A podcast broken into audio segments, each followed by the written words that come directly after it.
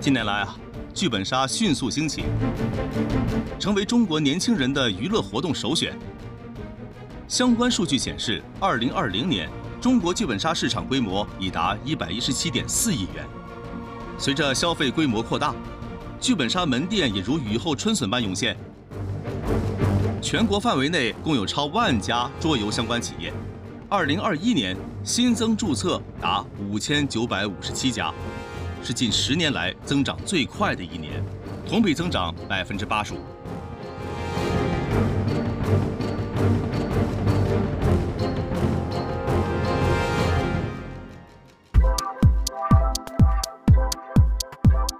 剧本杀就是一个新兴的事物，然后在咱们中国，呃，实行起来的这种娱乐模式，一共。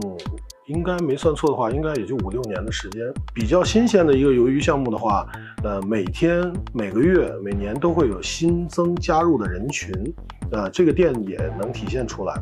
除了一些已经认知这个品牌、这个店的一些老客人之外，每个月平均有三到四十是新加入这个玩法、新认识这个鱿鱼活动，就是也就是这个剧本杀这个类目的人。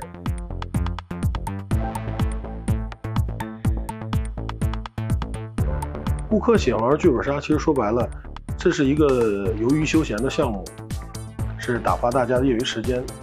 呃，消费群体应该年龄层是在十八周岁至三十七八周岁为主。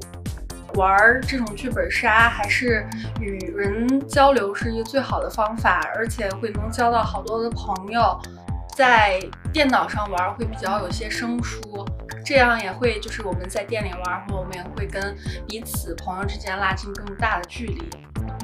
我真的是，我喜欢很喜欢说话，很喜欢和朋友玩剧本杀，就是把一堆朋友聚在一起，大家一起聊，不玩手机，不干别的事儿，然后一直聊聊四五个小时，真的这个体验，而且和朋友之间的友谊，很让我着迷，我太喜欢这个事儿了。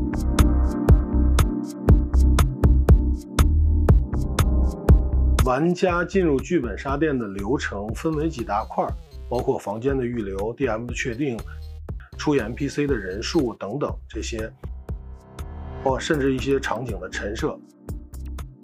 当我们把这些做好之后，客人到店之后进行剧本体验。剧本体验过程中，全程由店里面的服务人员以及这个剧本杀的主持，包括出演的 NPC 一起为这个所有的客人进行整体的剧本杀游戏的服务。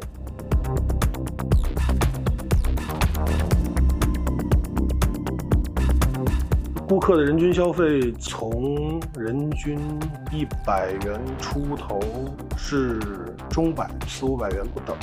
疫情的波及对这个店面经营影响不是很大，中间会有断断续续的有几次。觉得这一行的前景还是挺好的，因为它毕竟已经是在这个市面上立足的一个大家认同的这么一个消闲娱乐的一个模式了。可能比较担忧的就是现有的市面上的一些发行和作者。对于这个题材的把控，包括这个内容的这个精彩的编写和一些国家给的政策的相关的管理，能不能去做到契合？其实同行压力这个，我们从开店的第一天就开始有有遇到。总结了这一年个人一点点小经验啊，就是打铁还需自身硬。剧本杀在中国的兴起，是对网络游戏虚拟世界的一记反杀。CQI 认为，剧本杀的魔力正是在于把人都聚集在一起，在真实世界中找到乐趣。